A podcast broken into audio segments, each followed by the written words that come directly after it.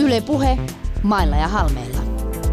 Asiaa kunnista ja kaupungeista kaavoituksiin kannistumatta. Toimittajana Jani Halme. Oulu on ollut jotenkin aina hämmästyttävän kansainvälinen kaupunki, joka on saanut paljon vaikutteita ympäri maailmaa. Ajatellaan vaikka makeinen tai irtokarkki, sanan synonyymiä, kompiainen. Mm. Kuulemani tarinan mukaan Oululaiset tervakauppiaat ovat menneet eli Haavarin satamaan Ranskaan ja nähneet siellä herkullisia irtokarkkeja ja osoitelleet niitä ja myyjä kysyi, että kompien, kompien ja tästä jäi sitten kompiainen nimi Karkille Ouluun ja kuulivat myöhemmin, että se oli ehkä, että kuinka paljon tämä myyjä siellä oikein kyseli. Sitten toki kaupunkikiertäjät on kohentunut ja nykyään Oulu nimittää itseään joko puolen Suomen tai jopa pohjois Skandinavian pääkaupungiksi. Tänään Maale Halmella ohjelmalla ollaan siis Oulussa. Minä olen Jani Halme ja vieraani on taiteilija Petri Sirviö. Tervetuloa. Kiitos. Juttelin erään oululaisen ystäväni kanssa ja hän sanoi, että Helsinki on mukava pitäjä vaihtaa lentokonetta, jotta päästään tekemään bisnestä tuonne Keski-Eurooppaan. Onko tämmöistä rehvastelua vai oliko tässä jotakin asennetta, mikä Oulussa on oikeasti totta? No ehkä jos viittaan tuohon juontoosi, tota, jos tämä on muuten pikkusen eri mieltä. Mä oon kuullut, että se olisi ollut Kuivaniemen lasitehtaalla, eli noin 70 kilsaa Oulusta pohjoiseen, jossa tämä kombiään on syntynyt. Ja ne on ollut silloin näitä tota, tämän lasitehtailijan kyökkipiikoja, jotka on ymmärtäneet, tota, jotka ovat tämän tota, kysyneet, että kuinka paljon ne maksaa ne Karkit, kompi, kompiaiset. Aivan. Kyllä. Tota, mutta yhtä kaikki sieltä suunnalta, sieltä suunnalta nimi tulee, mutta siis Ouluhan alun perin perustettu hubiksi, tämmöiseksi tota, niin kuin kaikki Suomen kaupungit, paitsi ne, jotka on perustettu hallinnon takia hallitsemaan Suomen maalaisia – Mutta suomalainen kaupunki ihan nimensä mukaan ja rakenteellisesti on paikka, jolla on velvollisuus vaihtaa asioita muiden paikkojen, kaukaistenkin paikkojen kanssa. Ja Oulu on nimenomaan ollut tällainen sitten. No on ne ollut muutkin varmasti, mutta kyllä mä sen tietenkin Oulua tunnen parhaiten ja sitä tuosta näkökulmasta tutkinut, että, että kyllä se on ollut niin lähtökohtaisesti tietenkin paikka joen rannalla ja sitten joku kuningas on antanut siihen, siihen tota tosiaan lisenssi ja velvoitteet, että täältä käsin sitten maakunnan tuotteita viedään maailmalle ja tuodaan palatessa jotakin takaisinkin. Ja sillähän esimerkiksi Oulun keskusta kiinnittyvä Leverin kaupungin osa on saanut nimensä Liverpoolista.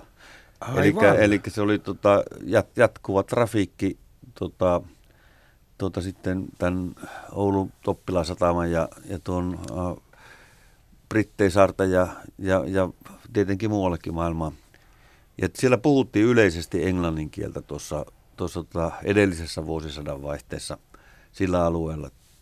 Siellä oli merimiesten perheet asu siellä. Jos teillä on kuitenkin Suomen kuuluisimpia kävelykatuja, tämä rotuaari, niin voisiko se tulla sitä ranskan kielen sanasta? Rotuaari. Tulee tietysti, Joo. Joo, mutta sehän on pöliä, koska se on tota, Sehän on tota, tarkoittaa jalkakäytävää, niin tota, ja, ja, se oli siinä käytössä Oulun murteessa tietenkin tämä sana, varmaan muuallakin Suomessa.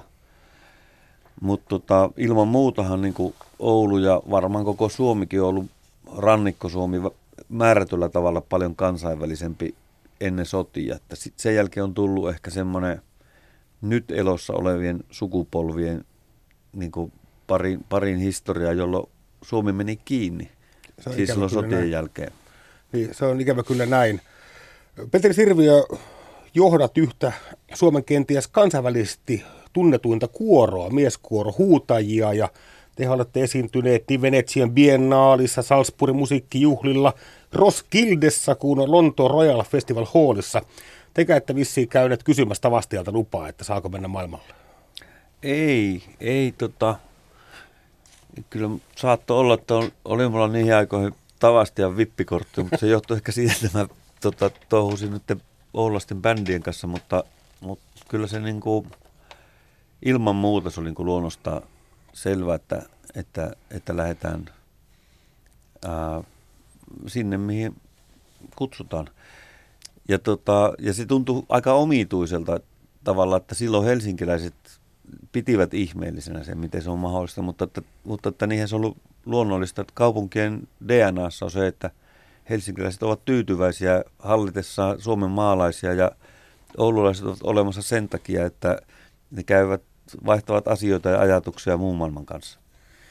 Niin, mä jotenkin koen, että osalta ehkä meistä helsinkiläisistä on mennyt Oulun nousu kuitenkin vähän ohi, vaikka Nokiasta on paljon puhuttu, jos katsoo ihan kaupunkien koko luokkaa, perusrimpsua, mm. Niin se kuuluu Helsinki, Turku, Tampere. Niin. Mutta tehän olette isompi kuin Turku, ja pitäisi ehkä mennä, että Helsinki, Tampere, Oulu olisi ehkä tämä oikea järjestys. No ainakin pinta-alalta olla isompia, mutta no se on erityinen. Siis se, eihän se sillä, että jos on jonkun vaihdunnan ja verkoston niin kuin kulma, joka on ollut sitten tietenkin Oulun kokoisessa paikassa useimmiten yksi asia kerrallaan. Että eihän nyt ollut siinä mielessä semmoista, jos katsotaan nyt noin globaalisti, niin semmoista kaupungin mittaa. Juuri ja juurihan me ollaan kaupunki.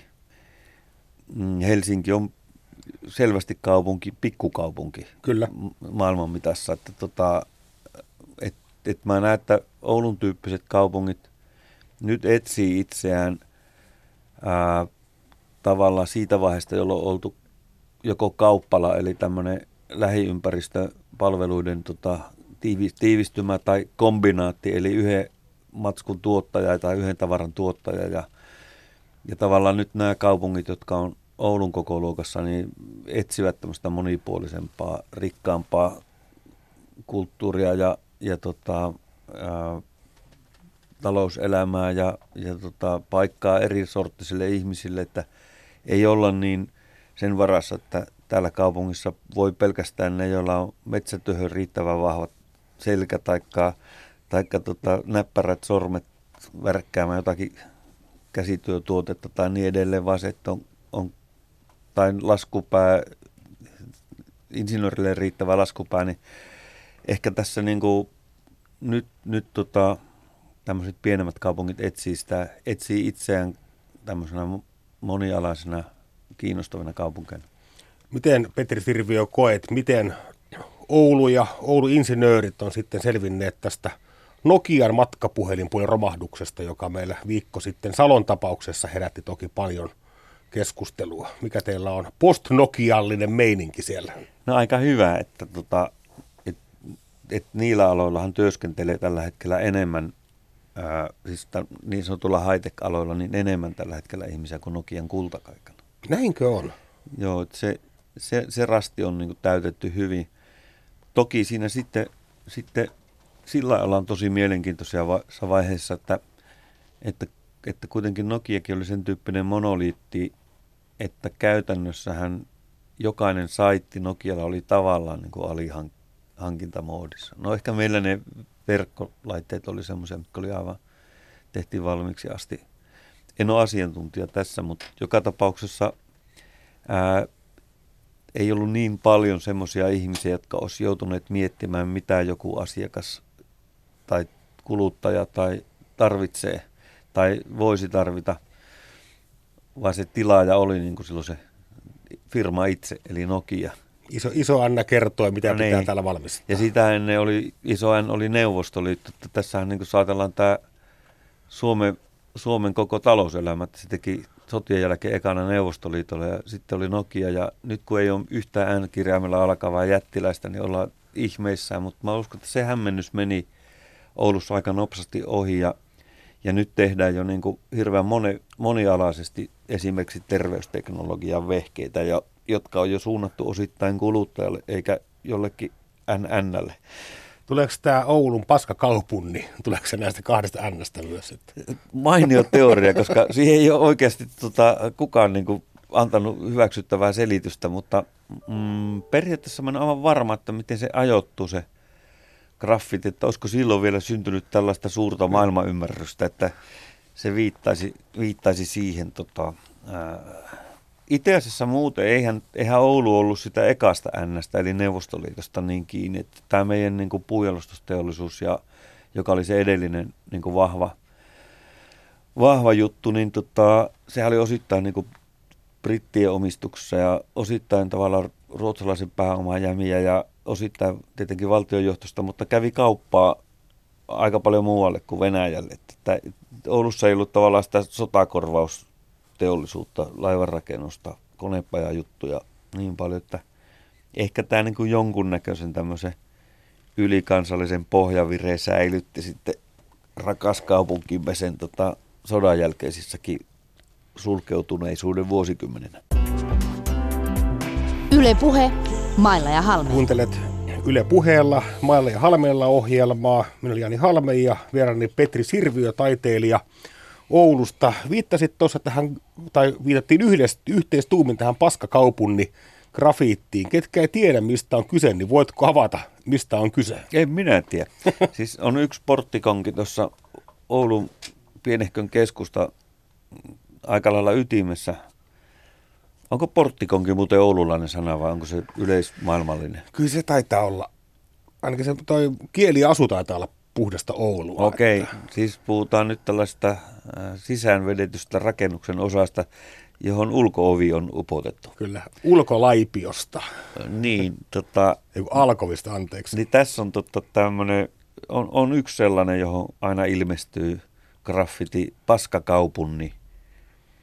Ja tota, se tietenkin pestään pois ja joskus sitä joku vähän modifioi ja keksii siihen pikkuväännöksiä, mutta aina se vaan ilmestyy takaisin. Ja mä en tiedä, että tuo on jo muodostunut semmoista, että liekkähän se on oikeasti kaikessa salas, sala, hiljaisuudessa niin kuin palkattu joku kaupungin virkamies, joka käy tekemässä se, jos ei tota, nappulat enää jaksa tätä graffitia tehdä, että siitä on tullut niin ikoninen osa tämmöistä Suomen, Oulun tota, tämmöistä urbaaniperimää. Tota. Kyllä. Mutta se on siis, mä en pysty enää sanomaan, että mä tota, 2005 eli, eli tota 13 vuotta sitten näihin aikoihin kirjoitin, kirjoitin tota yhtä raamattua Oulun kaupungista tota, kulttuuripääkaupunki, silloista kulttuuripääkaupunkihakemusta varten ja se oli silloin jo ikivanha. Mm, mä en silloin, se, se tuntui silloin jo tosiaan, tosiaan tämmöisestä, tämmöiseltä tota, tosi, tosi tota, arkaiselta asialta ja nyt tässä on pyörähtänyt sitten se toistakymmentä vuotta, että, että kyllähän se nyt alkaa olla tota jo, varmasti sille voisi hakea jonkun kulttuuriperintöstatuksen. Tässä melkein laittaa, mutta on jotakin häviä, jos, se, jos se ei aina häviä sieltä. Mm. Tein, äh, Ouluun ja Pohjois-Pohjanmaahan liitetään usein myös lestadiolaiset. Ähm, jotenkin tällaiselle valtavirtaan kuuluvalle ihmiselle heidän yhteishenki ja verkosto on äärimmäisen kiehtovaa. Miten suurta valtaa lestadiolaiset käyttää Oulussa? Se on aika vaikea määritellä, koska tota, eihän, se, eihän se sillä niin kuin näyttäydy semmoisena. Ei se ei koskaan, tota, tämä liike ei anna tota, julkilausumia, jolla, jolla se perustelisi kantansa tai, tai tuli, olisi sillä niin, niin tota, ää, voimakkaasti tai avoimesti esillä, vaan aika lailla keskustelee itsensä kanssa. Aivan. Ja tota, tietenkin nyt viime aikoina on tullut paljon ulostuloja sekä fiktion puolelta että tutkimuksen puolelta, jossa näitä, näitä verkostojakin on avattu. Ja mä en tiedä, että ehkä Suomessa on ollut, siis sen, no ekanakin sitä on turha vähätellä, mutta useammin sitä ehkä kuitenkin liioitellaan kuin vähätellään sen, sen vaikutusta, että, että siinä helposti sitten, sitten kun, kun tota vaikka menee Brooklyniin ja katsoo tilannetta, jossa tota, minihameessa pyöräilevä hipsteri törmää ortodoksi juutalaiseen, taikka ei törmää, koska se tota, käyttäytyy se, jo sen verran matkan päästä aggressiivisesti tämä, tämä tota, kikkarakiharainen hahmo, että ei se uskalla ajaa sitä vierestä, taikka, taikka sitten Keski-Euroopassa niin kuin mitkä tahansa katoliset tota, tai voimakkaasti uskonnolliset alueet, niin niin, ehkä meillä niin kuin tavallaan Pohjoismaissa syntyi silloin meikäläisten aikana, eli 70-luvun niin kuin äärimmäisen tota, maallinen kulttuuri, jolla me, joka oli mun mielestä ihana, että tota, oli sen, semmoinen tota, kulttuuri, jossa, jossa niin kuin uskonnollisella instituutilla ei näyttänyt ainakaan olevan kovin paljon valtaa. Ja tota, ehkä sen niin kuin seurauksena sitten tuommoinen, tuommoinen yksi niin kuin kiistämättä vahva, vahvasti verkottunut uskontoon pohjautuva, pohjautuva tota, tota niin kuin vähemmistö erottuu sitten tosi voimakkaasti. Se kiehtoo ja ehkä vaivaakin meitä. Tuossa politiikan tutkija Aini Linjakummun tutkimusta ja hän piti erittäin poikkeuksellisena, että hengellinen organisaatio tukee noin voimakkaasti yrittäjyyteen kasvattamista. Et tiettävästi muuta uskontokuntaa Suomessa ei ole, joka järkkää kursseja niin – nuorille viljelijöille kuin naisillekin. Joo, varmaan näin on. Että, tota, että, että, että, se on aika paljon niin kuin siellä, siellä sisällä, mutta ei kokonaan. Että kyllä nyt varmasti jos mukana niin kuin, sanotaanko muullekin väestölle avoimessa – koulutuksessa ja muuta, mutta tota, enkä, enkä tunne tarkemmin tätä, tätä kuviota, mutta, tota, mutta tota, ehkä, ehkä se ainakin suomalaisista on poikkeuksesta. Sitten jos ajatellaan niin kuin mitä tahansa kalvinisteja tai taikka, tota, taikka juutalaisessa uskonnossa olevia ryhmiä ja, ja tota, niin mä e, niin kuin epäilemättä tämä niin kuin kaupallisen vallan ja uskonnollisen vallan ja uskonnollisen kilvoittelu ja kaupallisen kilvoittelu yhdistelmä on ollut, ettei tämä niin kuin oikein maailmanhistoriallisesti mitenkään ainutlaatuista ole. Mutta tota, eli tavallaan, että jos uskonnon kautta johonkin syntyy valtarakenne, niin kyllä se nyt on todennäköisempää, että se suhtautuu ennemmin tai myöhemmin mammona hankkimiseen myönteisesti, kuin että se suosittelisi itselleen ja jäsenilleen tota, tämmöistä kerjäläismunkin tyyppistä otetta, otetta tota, taloudelliseen kilvoitteluun. Niin, kyllä sen verran jotenkin tykkää vahvasta kansantaloudesta. Mieluummin otan tavallaan tämmöiset verkostot, jotka sitten kannustaa niin. rikastumiseen, kuin jotka eivät kannusta. Mutta niin, tämä on toki, toki usko, että joka tapauksessa se uskonnollinen guru, jos se niin itse saa semmoisen suhteellisen miellyttävän aseman, niin aika harvinaista, että se nyt sitten rupeaisi tota avojaloin rääsyihin pukeutuneessa kerjäämään leipäpalaa, vaan kyllä se jostakin ne kymmenykset nappaa. Niin kuin. Näin se on, mm. näin se on. Ja toki asia on sikäli mielestäni tärkeä pitää esillä ja huomata, koska se, että nämä verkostot lestadiolaisillakin ovat hyvin vahvoja, koska niissä sekoittuu ja limittyy tämmöinen hengellinen, sosiaalinen suhde sukulaisystävyyssuhteisiin. Siinähän ei mitään ongelmaa, jos se ei vaikkapa tuo kilpailuetua, ikävä kilpailuetua, vaikka niin kuin kaupungin kilpailutuksessa ja muissa, mitä on toki epäilty, mutta, mutta, mutta eikä siellä valtaosa lainkuuliaisia ja ahkeria ihmisiä. Joo, kyllä tästä, tästähän voisi puhella, puhella pitempäänkin ja, tota, ja ylipäätänsä niin kuin, tota, tietenkin se vaikuttaa muuhunkin kuin et, siis voimakkaat uskonnolliset yhteisöt, niin tietenkin ne vaikuttaa muuhunkin kuin tota, pelkästään talouden verkostoihin. Kyllä. Ja ilman muutahan se on niin kuin mielenkiintoinen asia. Ja tota, ehkä tässäkin mielessä niin pitäisi nyt katella tätä vähän tätä faktojen jälkeistä maailmaa, että, että millä tavalla muuten tämmöinen tota, mm,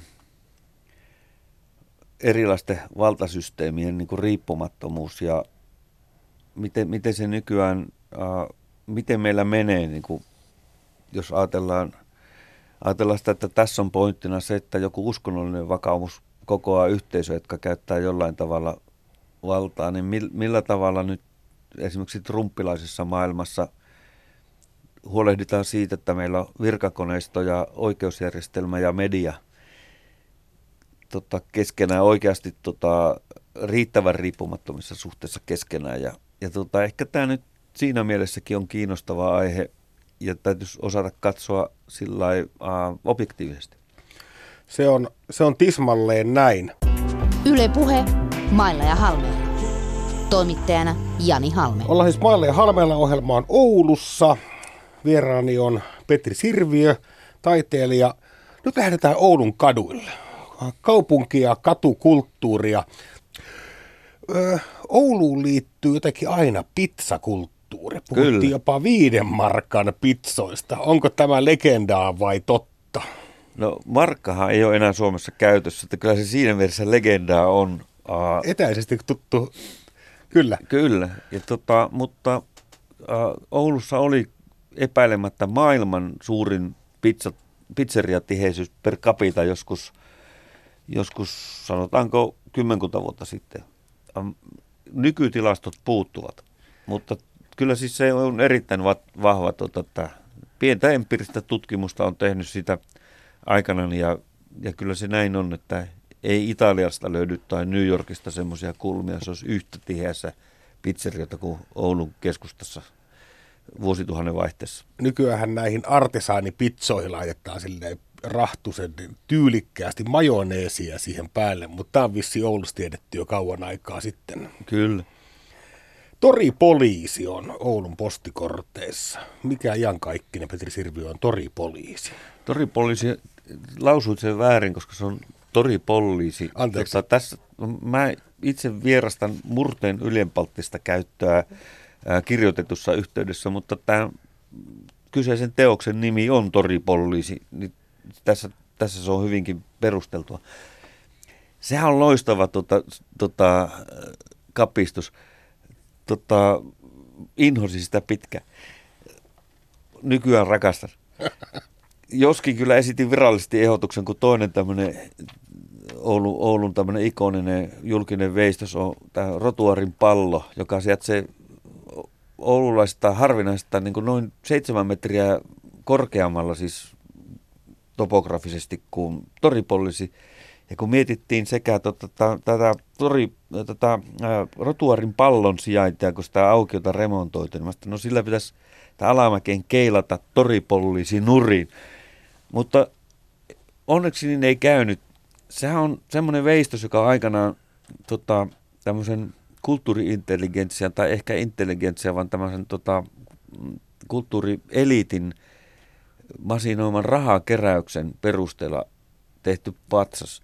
Ja se on Karlo Mikkonen muistaakseni se kuvaveistäjä, joka on tehnyt semmoisen todella pienen, noin 15 senttimetrin korkuisen pienoispatsaan, joka sitten yksi yhteen suurennettu kokonsa. Ja ehkä sitä kautta siihen tähän tota, kookkaaseen, siis pari metriä korkeaan veistokseen, on tullut semmoista pönäkkyyttä ja, ja tota, tämmöistä hieman lapsekasta sympaattisuutta siihen hahmoon, että se on niin kuin miniatyyri, joka on suurennettu satakertaiseksi.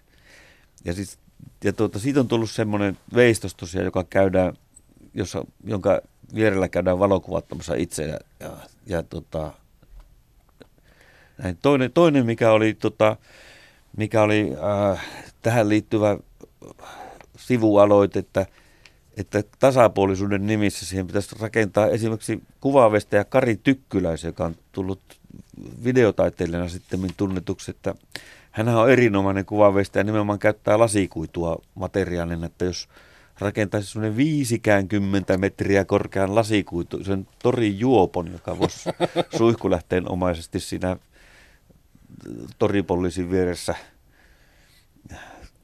Muistaa aikoja, jolloin Jaakko Mikkola kuulemaan tämä poliisi, jonka mukaan tämä on rakennettu. Joo. Hahmo, joo, niin hän oli nimenomaan tori juoppoja sitten siellä usein pidätteli.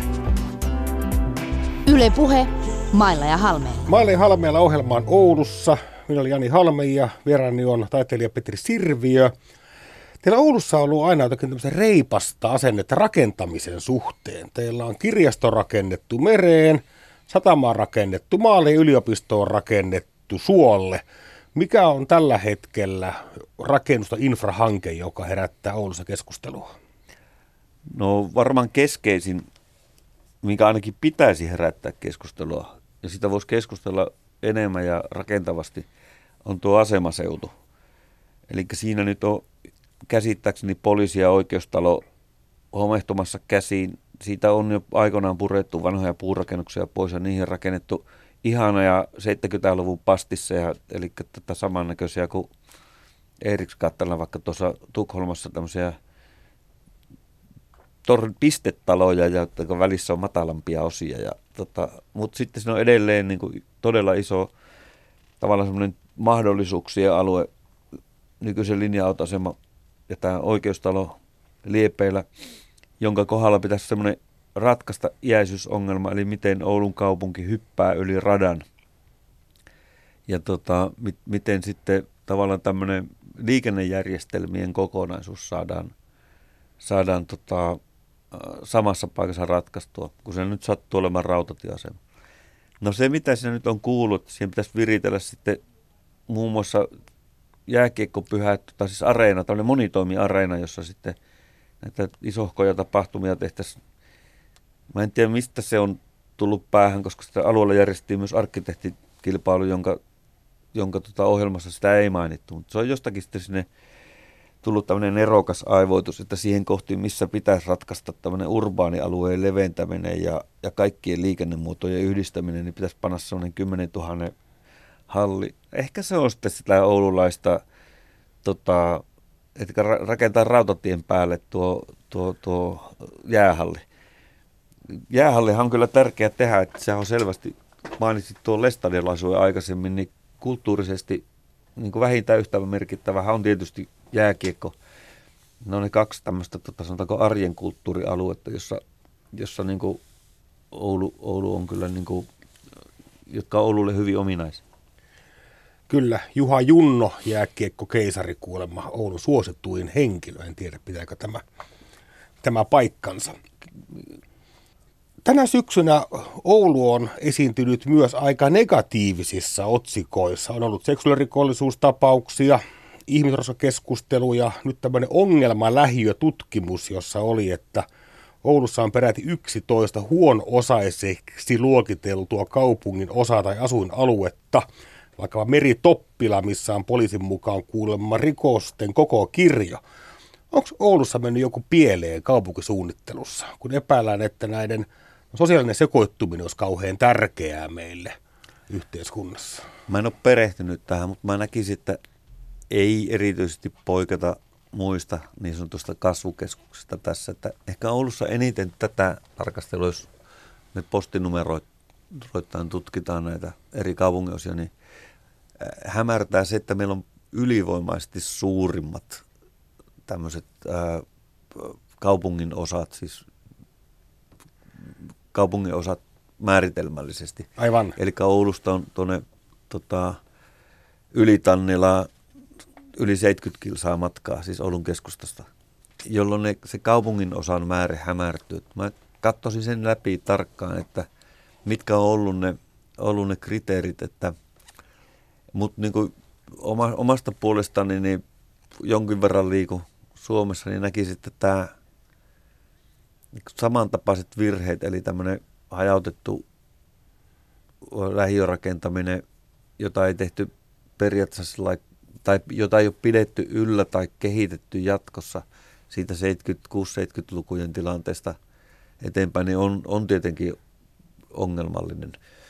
Ja että se on tuottanut hankalia alueita, mutta sitten Suomessa ja Oulussakin on myös ehkä kuitenkin keskimääräistä paremmin osattu taklata juuri tuo, minkä sanoo, että ne eivät niin kuin gettoudu, ei ole gettoutuneet kovin pahasti. Että, ää, meillä on melkein kaikissa kaupunginosissa kuitenkin tota, ää, sekä paremman väen että tämmöistä halvempaa asumista – tämmöisiä isoja lähiögettoja ei ole. Ja tässä suhteessa mä en osaa niin kuin, näe mitään erityistä Ouluun verrattuna muihin Suomen kaupunkeihin. Petri Sirviö, Oulu hakee Euroopan unionin virallisen kulttuuripääkaupungin hanketta. Jos mä poistan kuviosta äh, mieskuorohuutajat ja ilmakitaran soiton MM-kilpailut, miksi mulle Oulusta ei tule kulttuurikaupunki mieleen? En tiedä.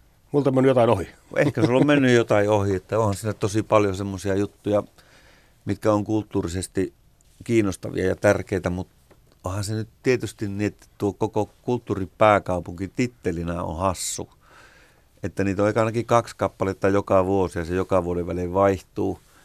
Että ehkä se täytyy nähdä niin kuin enemmänkin semmoisena pyrkimyksenä, kaupunkien pyrkimyksenä kasvaa johonkin suuntaan tai muuttua joissakin suhteessa. Ja siinä mielessä mun mielestä niin Oulussa on, Oulun tyyppisille kaupunkeille se on hyvin perusteltua.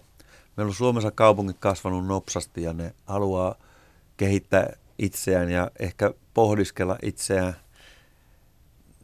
uudessa valossa. Ja kyllä, kyllä sanon, että Oulun kokoiset kaupungit tuon tyyppisistä hankkeista hyötyy parhaiten hyvä näkökulma ja onko samaa mieltä, että ehkä pikemminkin sitä voisi ajatella nimenomaan niin, että se kiihdyttää tai reipastaa sitä meininkiä, eikä vaan tavallaan todeta, että tässä on Pariisi, täällä on kulttuuria, niin. tämä on kulttuuripääkaupunki Juh. myös tänä vuonna. Kyllä. Kiitos. Kuuntelit Maalle ja Halmeella ohjelmaa. Tänään olimme Oulussa Petri Sirviön kanssa – nyt tässä keskitymme sitten uuden vuoden viettoon, eli ei muuta kuin oikein Topeliaanista ensi vuotta. Yle Puhe, mailla ja halmeilla. Asiaa kunnista ja kaupungeista kaavoituksiin kannistumatta. Toimittajana Jani Halme.